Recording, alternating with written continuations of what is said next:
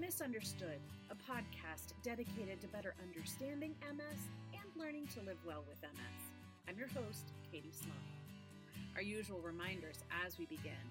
First, I am not an expert. I'm just a person like you, living with MS and trying to make the best of it.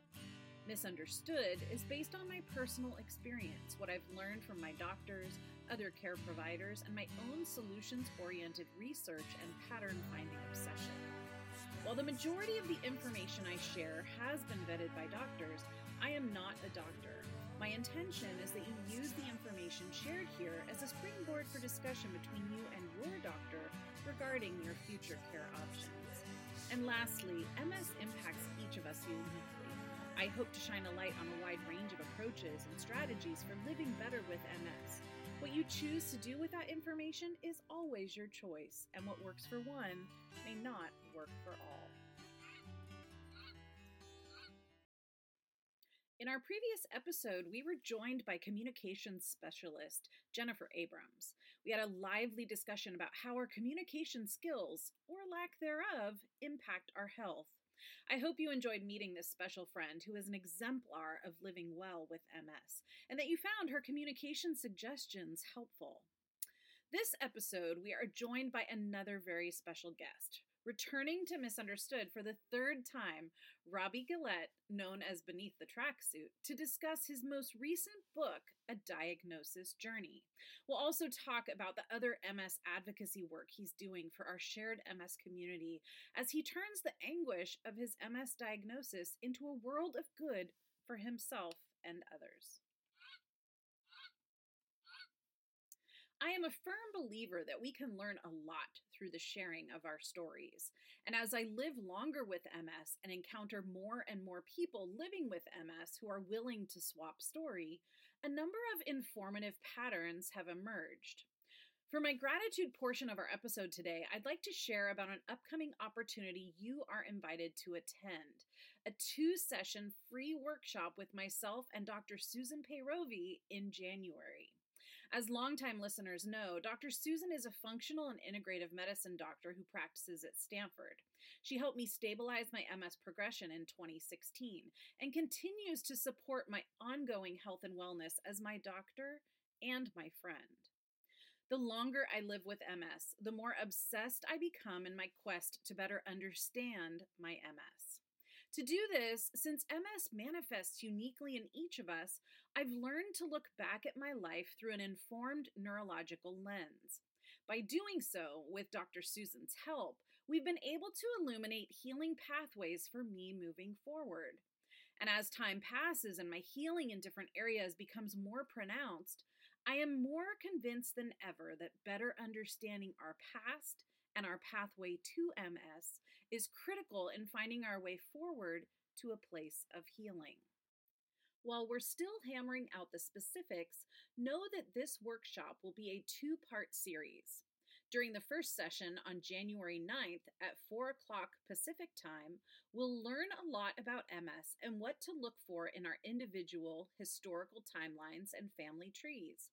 Participants will have a chance to hear more about my story as an example and Dr. Susan's, and also learn what helpful info we've gleaned.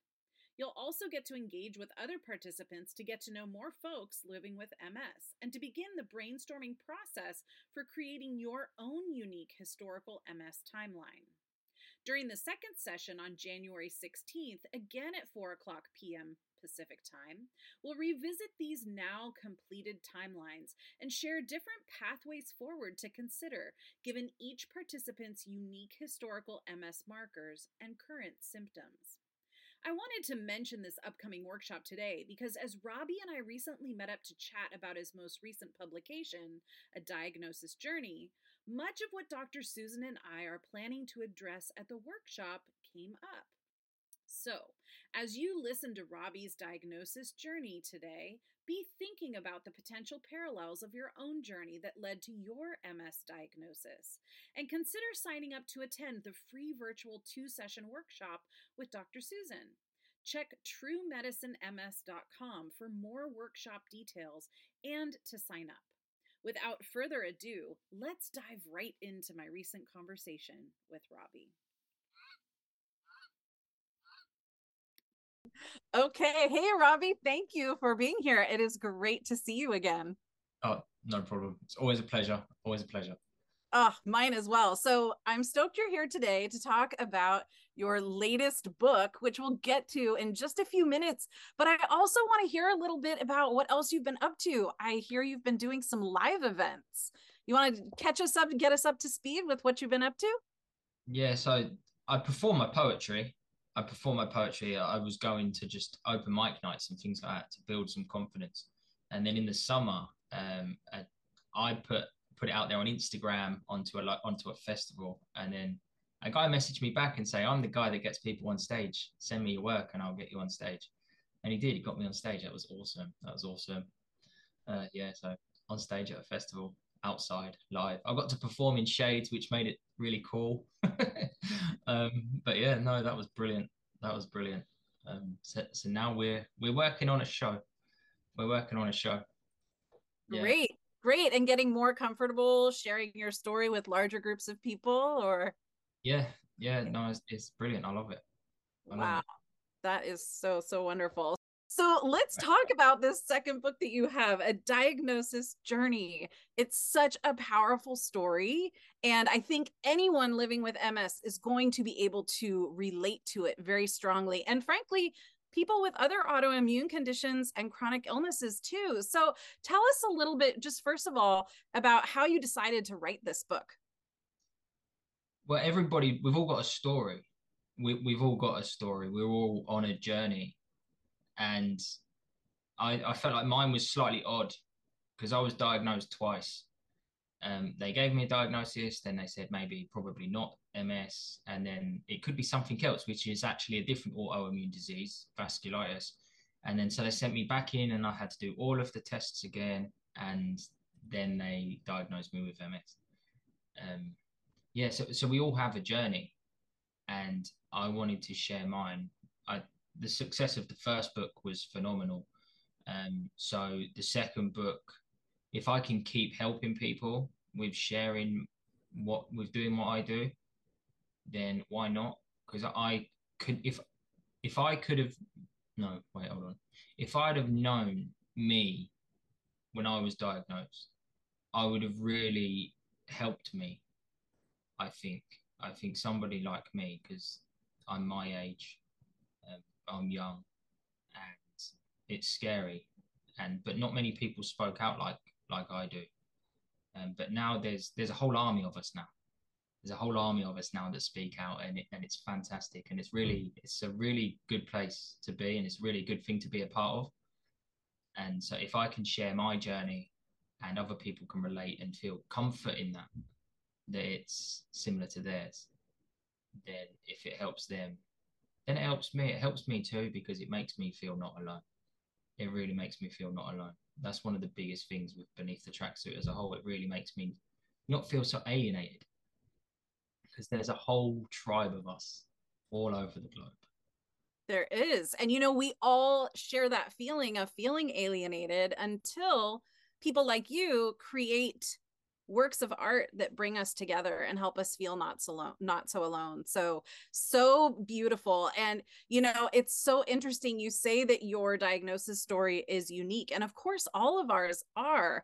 And yet one of the things i think that so many of us don't understand until later in our journey is that the average diagnosis takes three and a half years and many of us get this whole you know it's not a straight line right yeah. um, we get you know told we might have had a stroke um, brain tumors like there's so many things back surgeries are another big one and it's just it's such a difficult path and i applaud you for sharing all of the ups and downs that you experienced because that's really going to help people realize that um, you know they're not alone in that frustration and it's so mm. stressful right all of those ups and downs yeah no 100% one of the biggest things I picked up on is the younger years. I've got a, a thing about young, a chapter about younger years in the book, and I've had a few people message me since say, "I've read your book, and the younger years I felt the same, but they palmed me off with this, and they said it might be that or it's nothing because it goes away as quick as it turns up." Um, and when you're young, you're just you don't really think about it. You're 15, and then these symptoms have disappeared. You're like, well, yeah, it's over, and then you carry on, and then you carry on. But and then as you get older, and then now at 35, I can sit there and say I believe I had MS from 12, 13 years old. Um, and I really felt that was important to put the younger years in there. And then the amount of people that have messaged me saying thank you because now they feel like they they know like it could have happened to them. This could be them. And I, it's not that I like that because I don't wish that on anybody, but I like what it does for someone. I think that that's important.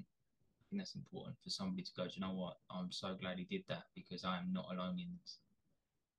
I'm so glad too, because you know, there aren't a lot of people out there talking about these early signals that we get right? And they do say that the prodromal uh, period which is about five to ten years before our diagnosis that there are these things that are happening to us that are kind of unexplained right? Or they come and go. But just think about the more we can get the word out about that people could have earlier interventions and maybe not end up incurring as much damage as we have. So, I did want to tell you that there actually are some really exciting things going on in my world around that idea. Dr. Susan Peyrovi from Stanford, who's my physician who lives with MS, um, we're doing a workshop in January where uh, it's a two part workshop where people are going to actually look back and trace kind of these signposts in their lives. Most of these things, for those of us that have had symptoms for a long time, start around the onset of puberty.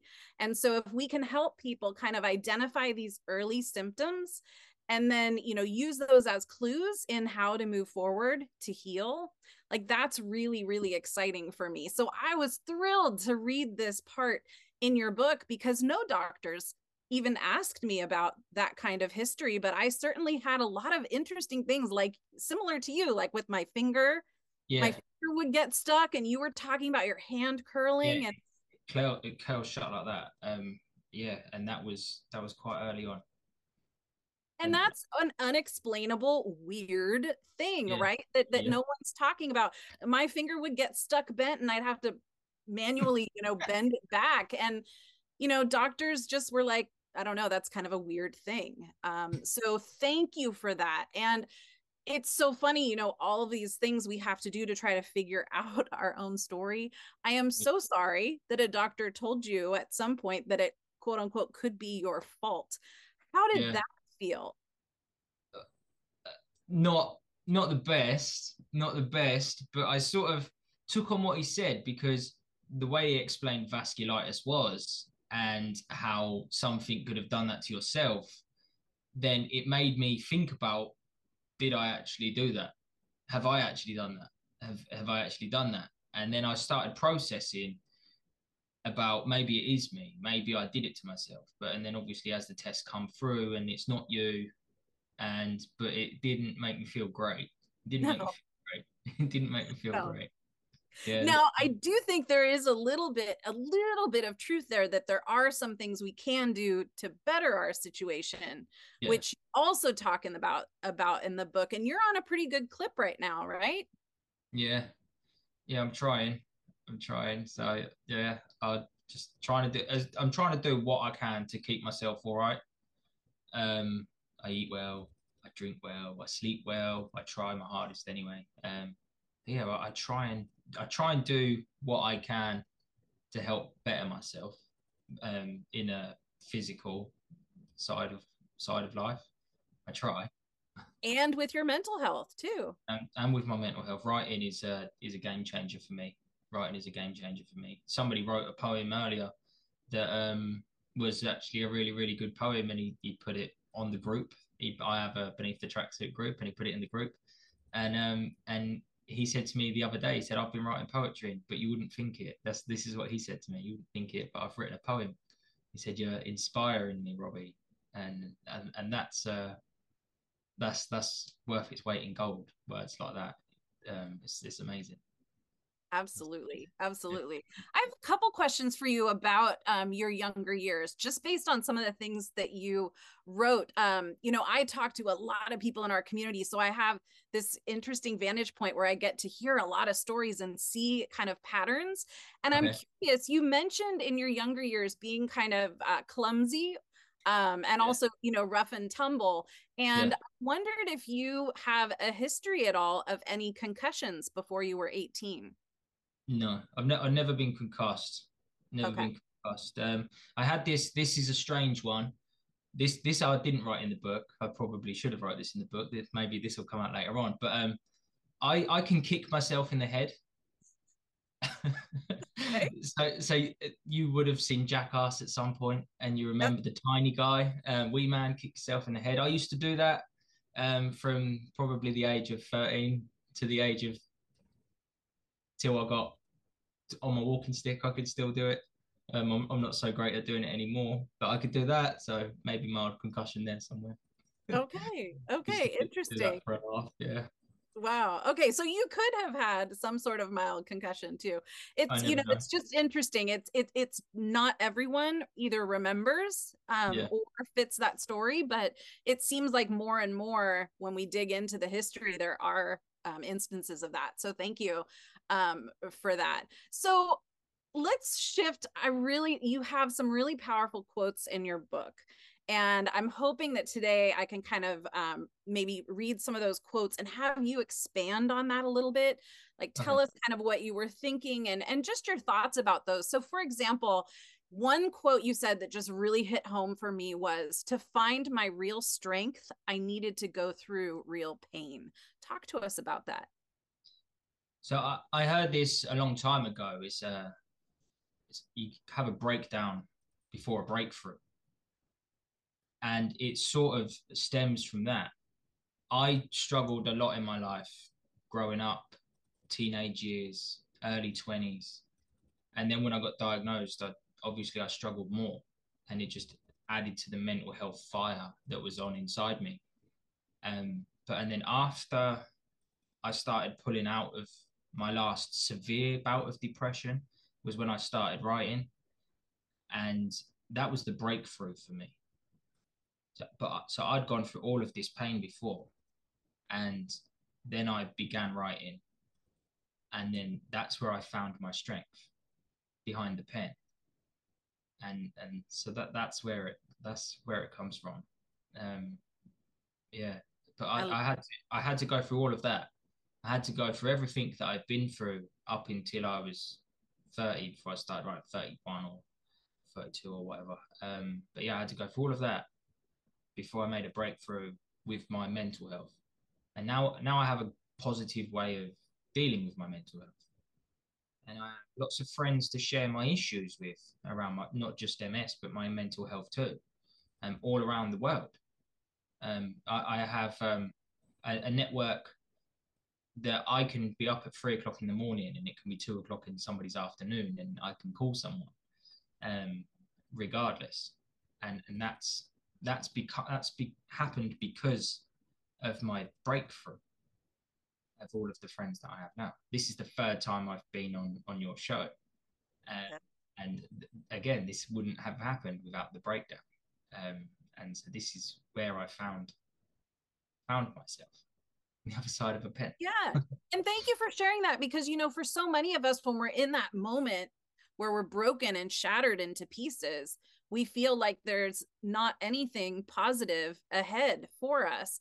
And mm. yet, look what you've done. You've used your writing to build yourself back up, to put yourself back together, to form a support network for yourself and others. And I just see you as such a strong advocate for our shared MS community. It's just so beautiful how you've you know let that that brokenness transform you and others. So thank you for that. You have a, a, poem in the book called Broke Me that is just so, so powerful that I know people will love um, to hear. And you're welcome to share that with us now if you'd like. Um, or people can, we can kind of use that as a carrot for people to um, invest in your book. What do you think? I'll, I'll read it. I'll read it. Yeah. I'll read it. Yeah. Broke me. It broke me when the illness came. A few, it started as a few tiny scars. They just appeared in the brain. It broke me emotionally when the uncertainty came. I felt my life was fading. I couldn't accept it will never be the same. It broke me physically when the symptoms came. My body was falling apart. There was nothing I could do and no one to blame. It broke me mentally when the depression came. These intrusive thoughts were beating on me. They were destroying me again and again. It broke me when all the changes came. But I'll never give up on myself. I can only learn to live with the pain. Broken. Thank you. It's No. so special to read your poems, but um, to hear you read them to us is really special. Thank you. Thank you. Whew, let's shift gears a little. Let's talk about another theme I that really comes through in your book, and that is reluctance. Um, there was a quote in there, I'm not using that. Uh, and this really beautiful journey from I'm not using that to acceptance and to gratitude for the help of these tools. So, talk to us a little bit about your relationship with tools. I've never really looked at it like you just said there. Even though I wrote it, I've never really looked at it like that. But that whole that whole chapter there is is its own little journey in itself, if you like, like you've just said. But I've never really looked at it like that. Um, but yeah, yeah, it is. Um, as for tools, I always said no to everything. Um, Donna would tell you, um, we have the joke. I go, no, no, no, no. Oh, all right. all right. Um, we, we have the joke. She knows I, I say no to pretty much everything. Um, I think I was 30. I just turned 30 when I needed a walking stick. And at first, I refused to use a walking stick. I would push a push bike everywhere instead. I, I did that at first instead of using a walking stick because my balance was just terrible and I couldn't hold my knees up. And then when it became apparent that I couldn't really push the push bike anymore, I needed to use a walking stick. And then uh, scooter, that was a big one to to swallow as well. I I don't want to be 30 riding a mobility scooter. They're for old people. No, they're not. No, they're not. They're for people that need it. But I'd had to knock these stigmas out of myself on the way. Um, no, they're not for old people. They're for people that need it. Um, and then mart cart, I am not driving one of them things around the shop. Not a chance. And then eventually I got in one. And then the lady at the shop at Asda in the UK, she came over and she said to me, Thank you for getting in there. I'm sick and tired of seeing you fall around this shop. So, um, but so yeah, so it was no, but now I'm grateful for that. I'm grateful for my walking stick. It definitely helps. I've got one for outside and one for inside. Um, so I don't get the dirt from outside. In the, yeah, so I've got an outside walking stick and an inside one. Um, my, my mobility scooter, I love it. I love it. I can't, I can't go anywhere without it. Can't go anywhere without it. You just get it out. It comes in five parts in the boot. Put it out the car. Donna does most of the lifting pretty much. Um, and then I can just drive it around everywhere. And now walking's not an issue. And the mart carts are great. The mart carts are great. And the list goes on with it all. The eye patch, I'm not using an eye patch. All right, I'll use one. What do I need a shower seat for? All right, I'll use one. And self catheterization was pro- the last one, I think, was the biggest no, no, yes, because that one was scary. That one was really, that one was terrifying um, yeah, that, that was really terrifying. And then when the nurse came down, um, and she helped me, and it didn't go well at all. There was lots of tears and lots of swearing, and I, it didn't work. And then I eventually took a load for myself, and I said, "Listen, I'll make this work in my own time," and I made it work. And now I can, I can, because I couldn't empty my bladder, so I couldn't sleep um, because I'd always need a toilet, but then I'd go to the toilet and I couldn't go to the toilet because it wouldn't work. So this this was a had to be done. But I remember a conversation me and the neurologist had two years prior, and we spoke about this. And we went through in detail what had what it involved, and we both agreed like that was not happening at all. It wasn't a very nice thing to be doing at 32 when I needed it, I think, and we both agreed that it wasn't happening.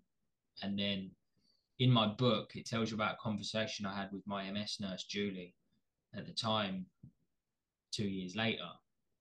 And she terrified me because I don't deal well with talking about stuff. And then, but she went into grave detail about what it entailed. And at the other end of the phone, I I was queasing and going green, I think. Um, but she was she was being brilliant. Um, my MS nurse Julie is brilliant, um, but she didn't know how I was feeling about that at the other end of the phone. Um, but eventually I got there and I did it, and now I can't do without them. I can't do without them. Two years of not being able to sleep overnight, overnight sleeping like a baby because I can empty my bladder from two years of fighting it because I'm too young. I'm not doing that. That's not happening. That is not supposed to fit in there. And now I'm like, here we go. Here we go. I couldn't do without it. And I said this to somebody the other day that they're a game changer for me. And I hope it can be a game changer for him. I spoke, um, I have a good friend that he he's in the States and he said about he might have to use them and he feels more comfortable since speaking to me saying about using them and and that makes me feel good because for me it was horrific.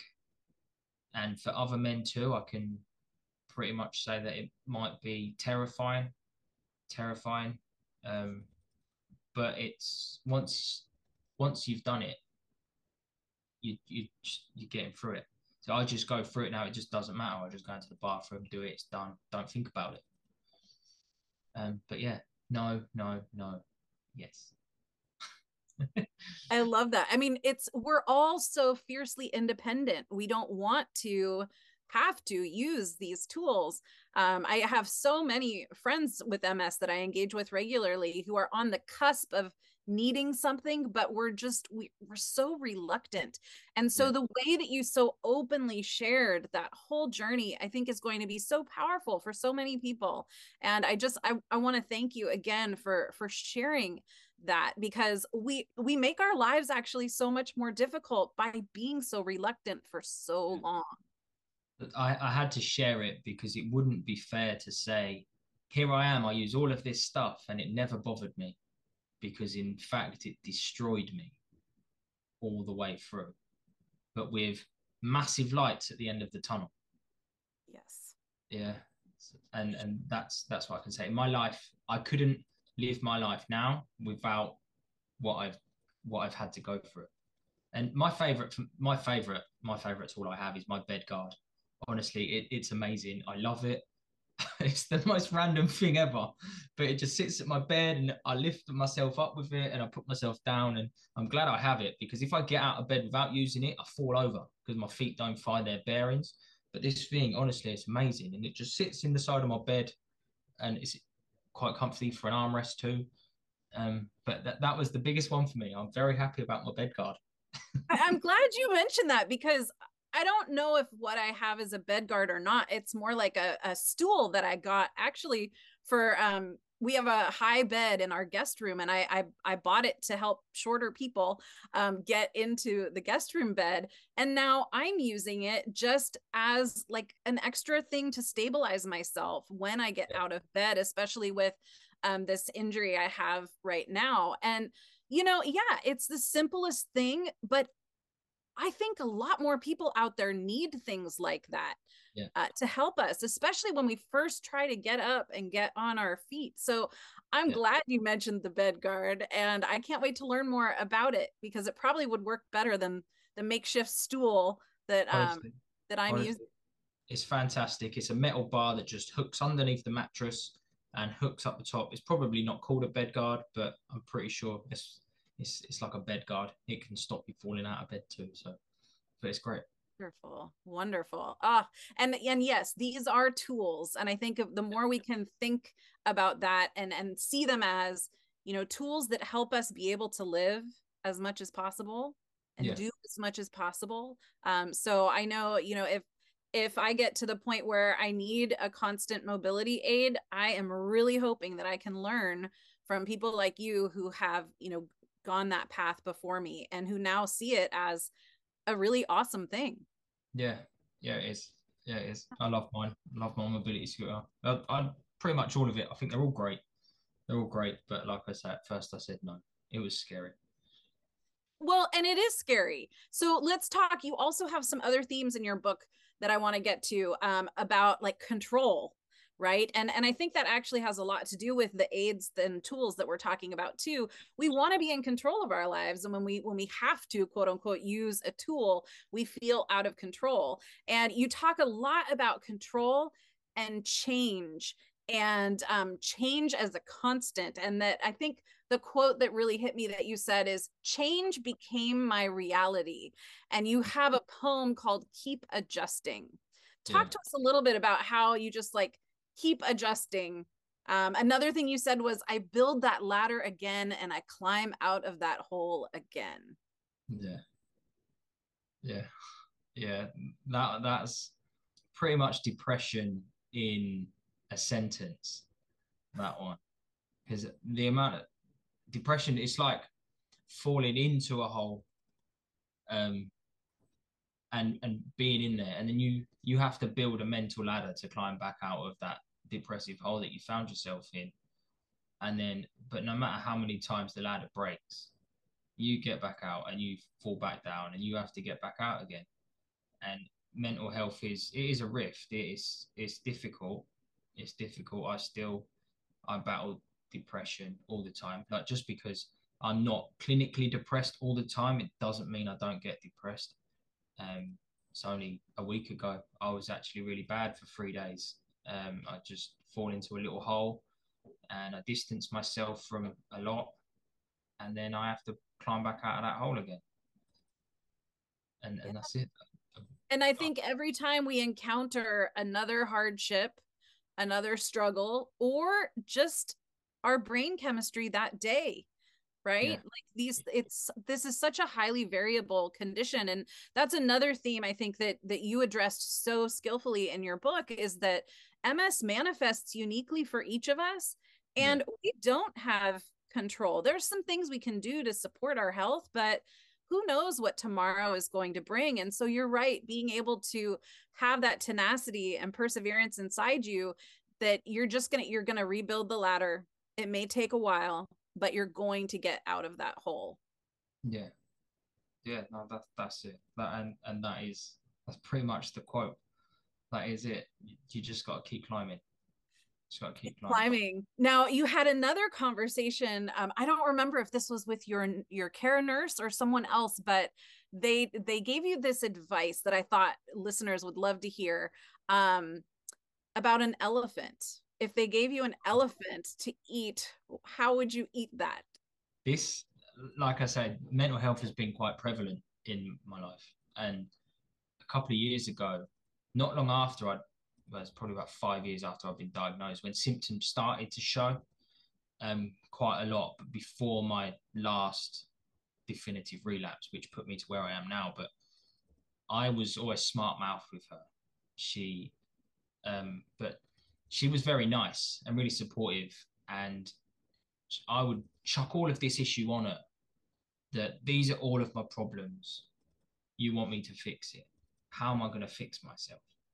And she drew. She just drew a picture of an elephant on this bit of paper, and I was really baffled. And she's like, "Tell me how you would eat that."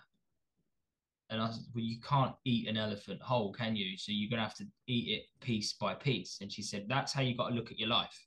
That's how you've got to look at all of them problems that you've just thrown at me, and you've got to take it one piece by piece by piece by piece."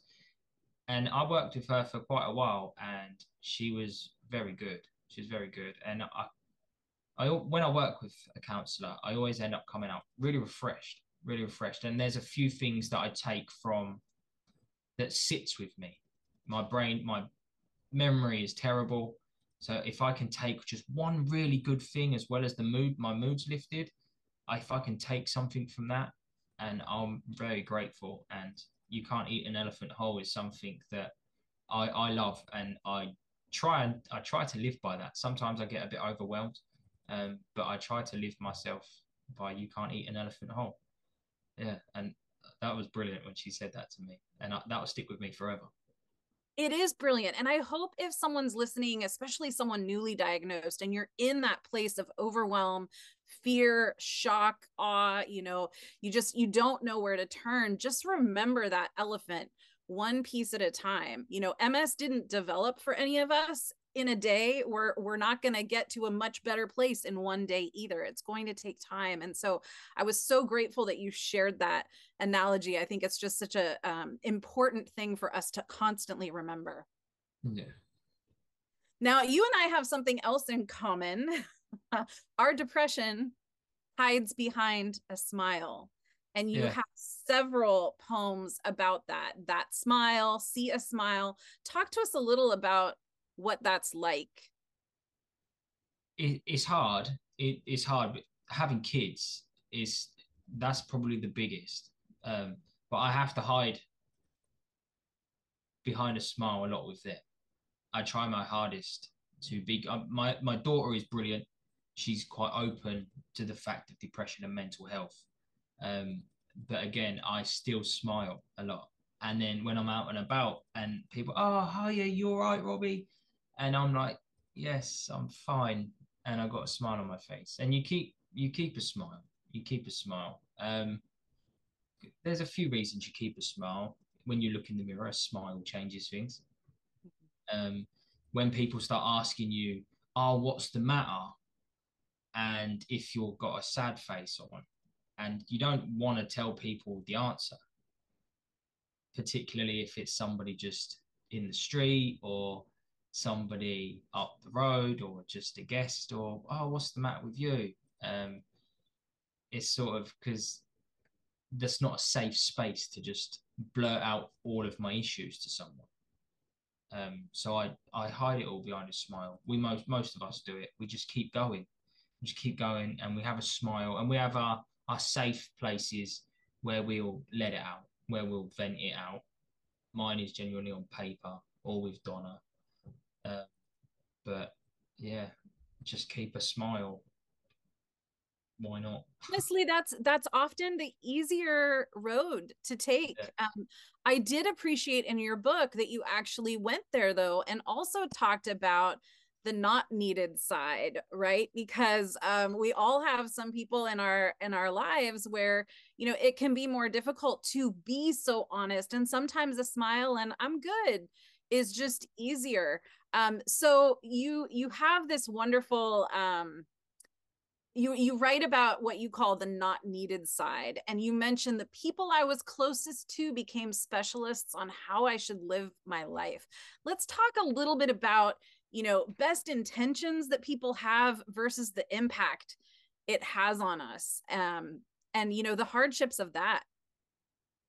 Sometimes sometimes someone's best intentions for you can more be like a selfish part on them um you'll be all right come and help me do this uh it's okay you'll get over it um and and then sometimes it's nice it's nice, but sometimes I feel like it's more of a way to shut you up. Um, like don't don't talk to me about your issues. I don't really want to hear it.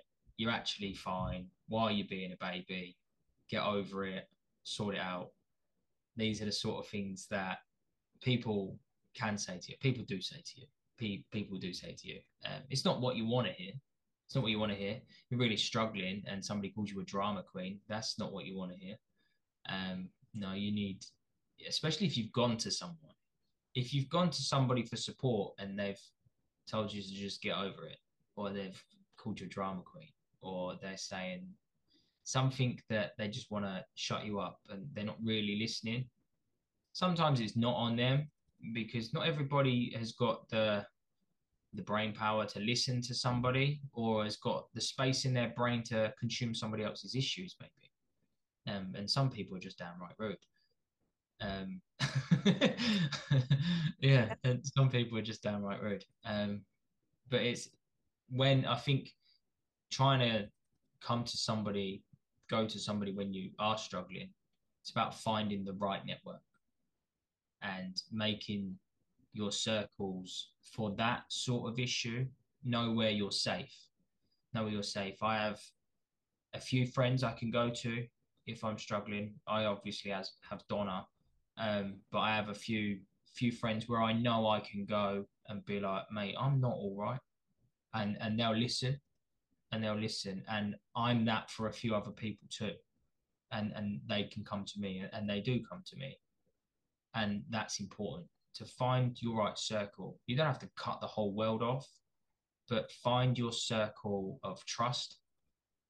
I think that's that's probably a good way of saying it. Find a circle that you can trust yourself and you can trust others and then keep your emotions um, shared there. And then you saves yourself getting hurt. There's ma- many times I've gone to people, ah, oh, this is an issue, and they've just told me get over it, or I don't care, or I already know all about your issues, so why are you even telling me? Yeah.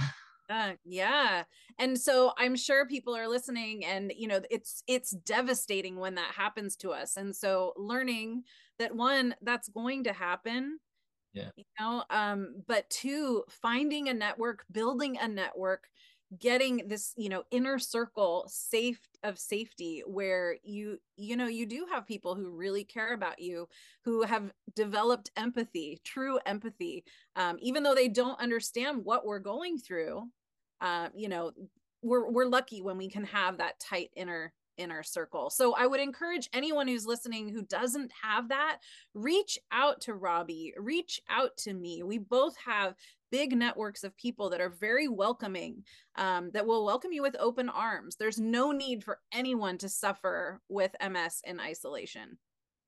That's right. No, that's right. Acceptance. Let's talk about acceptance. And um, you mentioned you have, you know, please define normal. Um, yeah. Talk to us a little bit like, what is normal? Yeah.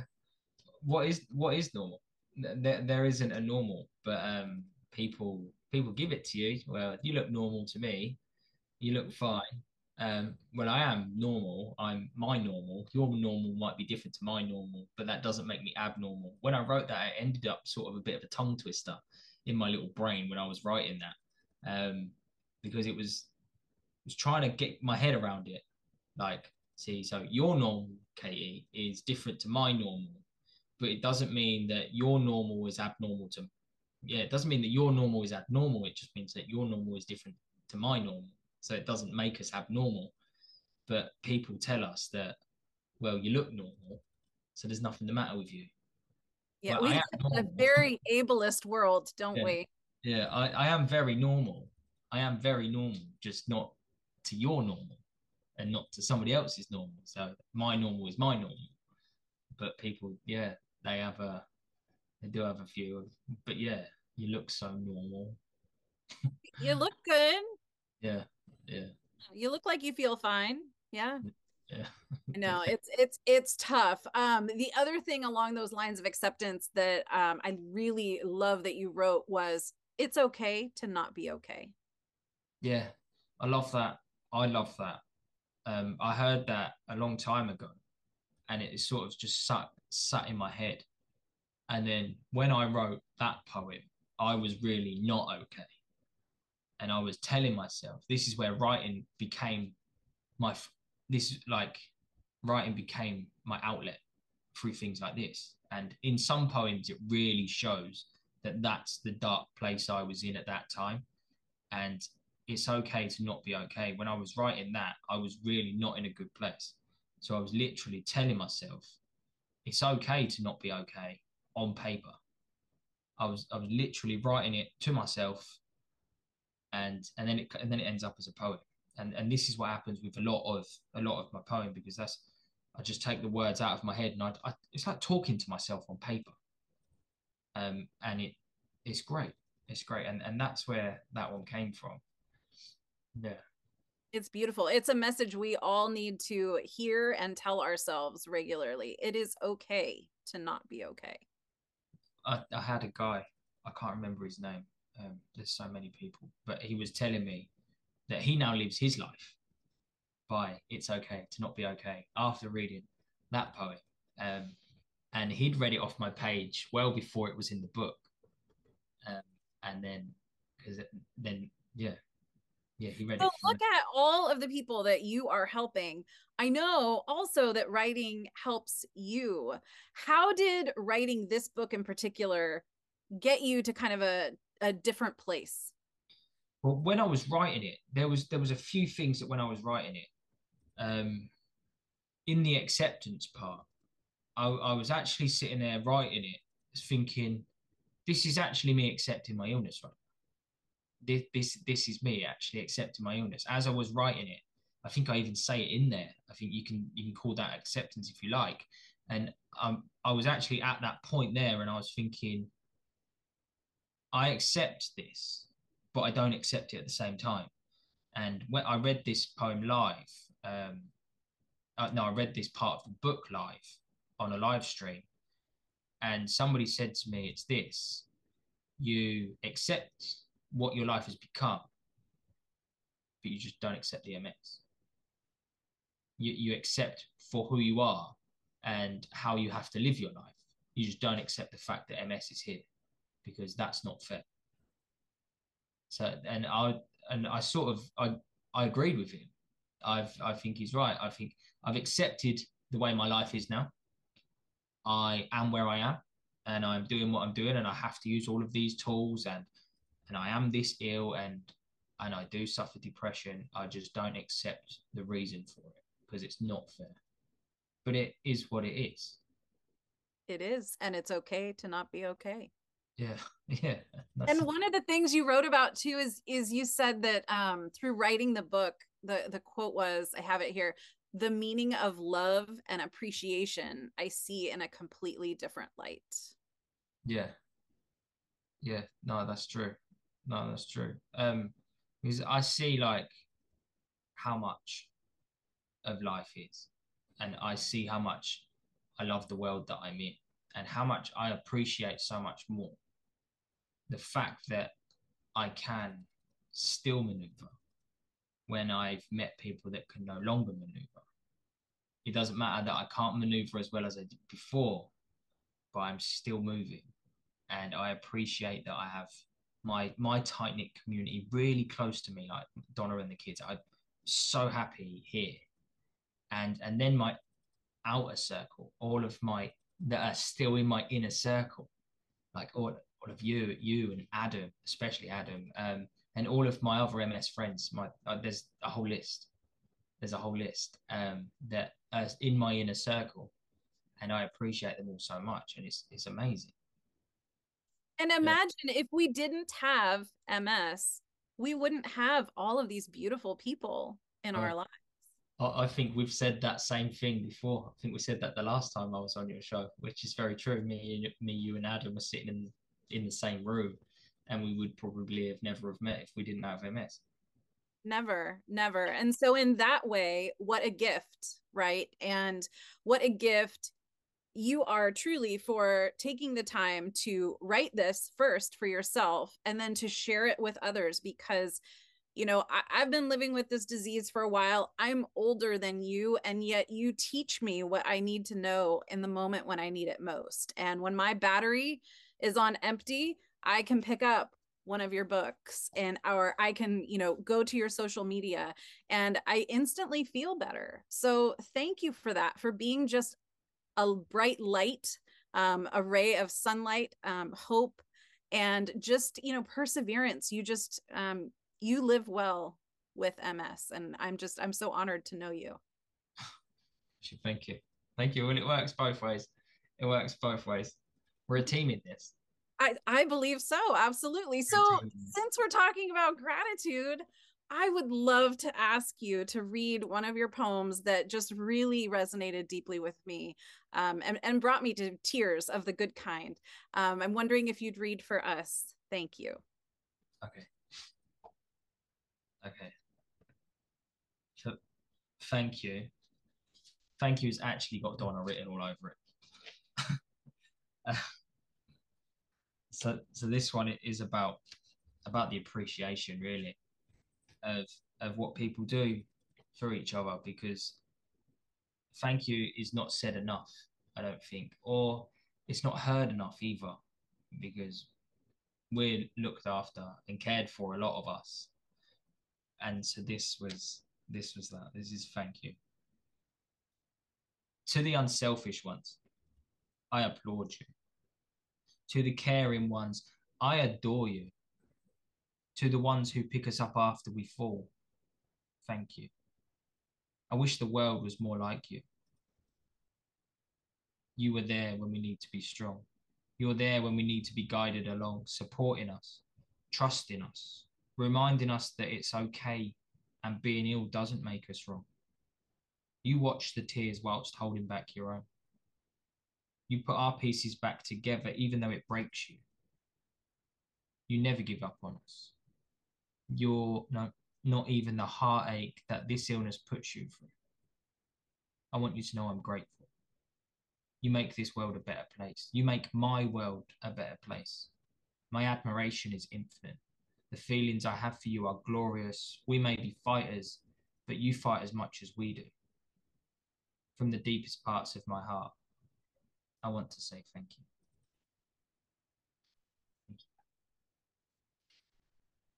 Donna sure is a special person. I've never met her, not yet, maybe one day, but oh. I'm so glad that you guys have each other in your lives. Oh, she looks after me. now, you wrote in your book, my illness does not define me, but it has forced me into a new chapter. And yeah. curious, what does your next chapter look like from here? What's on the horizon for you? Uh, so this is so I write I write poetry through beneath the tracksuit to help deal with my emotions, and I perform it as many places I can get to, open mic nights, open stages, and things like that. So I started, let's say, stepping out of the emotional side of poetry. I wanted to sit because every time I go somewhere, I sort of I make people cry. I, I leave people feeling sad. And but that's not who I am. I'm I'm not always depressed. And I said this before somewhere. I, I'm not always depressed. I just genuinely write when I'm depressed. So I had this whole idea because I'm going to make a show. So let's do it beneath the tracksuit on stage. Um, I don't like poetry. This is what the show is going to be called. I don't like poetry. Um, because the amount of people that I've gone to and said, I write poetry, and they go, Well, I don't like poetry. And I used to say I didn't like poetry. So the idea is I'm going to make a show. I don't like poetry. And I'm working my way through it now. I'm working my way through it now. I've got um, on Sunday in Plymouth, which is the biggest city next to me. Um, there's a I've got a performance, so I get to test it out up there, um, which is really exciting stuff. Really, really exciting. I've uh, yeah, it's gonna be really cool because I think there is obviously MS poetry in here.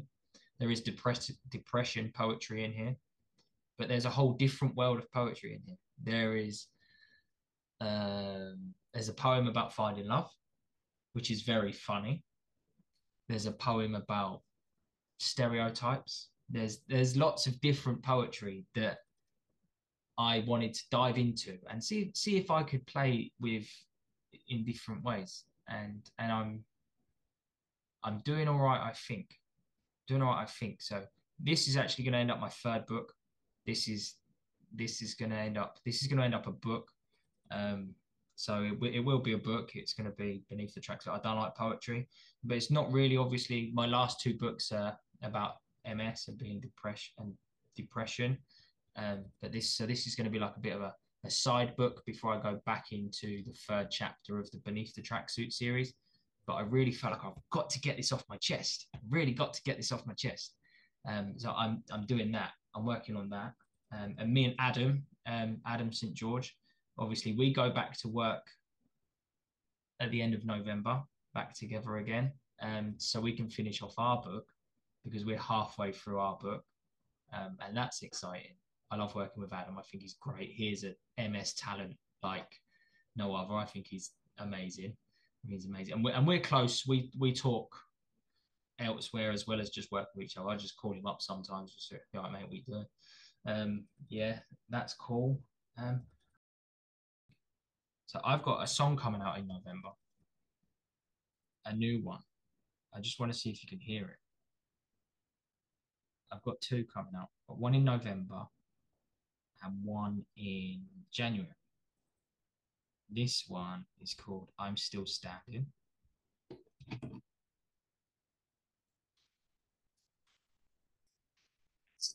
This life can be too difficult to live with, breaking from mental health that simply won't give. It's fighting yourself in your own head. You find yourself worthless, useless, dreaming of death. There's a complete barrier It's really cool, right? what is reality. I get lost in my own head, just wishing I was And this one, this one's completely different. This one is called You Saved Me. You saved me. You saw my dark path and refused to believe that this wreck was me. You saved me. You took my pain and made it your own and told me I wasn't alone. You saved me. You saved me. That's cool, right? Wow. Yes. Ooh, cool, I can't wait. And so people will be able to find the music on Spotify or or where Yeah. Yeah. Yeah. I, Oh. I've I've already got music on Spotify, but these are the next two songs that are coming out. One in the 24th of November, and then uh, the other one is You Save Me comes out on the 1st of January, which is really, really cool. Really cool. Excellent. So for all the the pain, the angst that MS has brought into your life, would you ever think that you would be doing these things that you're doing? No, no, no. Um, I sometimes I feel like I need to slow down. Donna tells me a lot that I need to slow down because I overwhelm myself. I overwhelm myself. Um, and then I have stuff. It's like all the time something new comes up. All the time something new comes up. Music was it's like an a, like an ongoing thing that I'm working with a music producer and we're going to release all of our tunes as singles and then build it into albums, which is which is cool. Um, but then and then it just it just seems like there's a lot going on at once. I, I can never just dive into and go, just going to do this. Um, but and it's what I choose to spend my days. Um, not all day, obviously. I have the kids and, and school runs and Donna and but I like to. It's it's really. It became such a positive, the writing, and then it became oh you've made poetry, so now you can make music, and now you can make a book, now you can do a show, um, and they all sort of fall into one. Um, so they all just sort of falls into beneath the tracksuit, and it, it just sort of goes from there. Um, but sometimes I feel like I'm taking on too much. Donna tells me that sometimes I work trying to take on too much, and it's like I forget I'm ill. Um, but and then it makes me more ill because I'm because I'm doing too much because I only have the capacity to do so much. Um, because obviously I can't work a nine to five like most people, so I work from my phone uh, and from this computer where I'm sitting now. Well, our community is so grateful for everything you are doing. Embrace your pace. You know, do listen to your body. I have to remember that all the time. Embrace my pace. Embrace your pace. I like. I can't do everything I used to do at the same speed. I'm right? Yeah, do, do. Embrace my pace. Right? Because each of us has a different pace. Sometimes your pace today is going to be different than your pace tomorrow. And just embracing it and not pushing ourselves too hard. Um, because yeah, we can still do so much. And look at all the goodness you're doing. I can't, I just hope that everyone goes out and buys this book, The Diagnosis Journey, and then follows you on socials. We'll make sure we put all of your information there so everyone can find you. Thank you. Anything else you want to share with us today before we go? Uh, you thank me. I want to thank you because I do what I do. You do what you do, and it's helping your show. You have a whole flock that you meet with monthly, and it is absolutely fantastic. You do, you do what you do, which helps so many people too. And it is brilliant because with MS and the fights that we do have to live, we're all in this together. We we're in it together, and each and every one of us that makes a difference, makes a difference to somebody else, makes a difference to somebody else else. And and it's brilliant. It is, it's brilliant. Thank you, sir. I certainly hope so. I mean, that's why we do what we do, right? We're helping ourselves, but we're also trying to make others feel not so alone. So yeah. I just keep on keeping on. Really appreciate all the goodness you're putting out into the world and oh, those those songs you played. Thanks for that sneak peek. Um, really appreciate that and really uh, look forward to meeting with you again when you have something else to share. I'll, I'll always come back. You just you just call me up. Just call okay. me up. Just come back, or or I'll just text you. I'll come back. Okay, well, take care, Robbie, and thanks again for being here.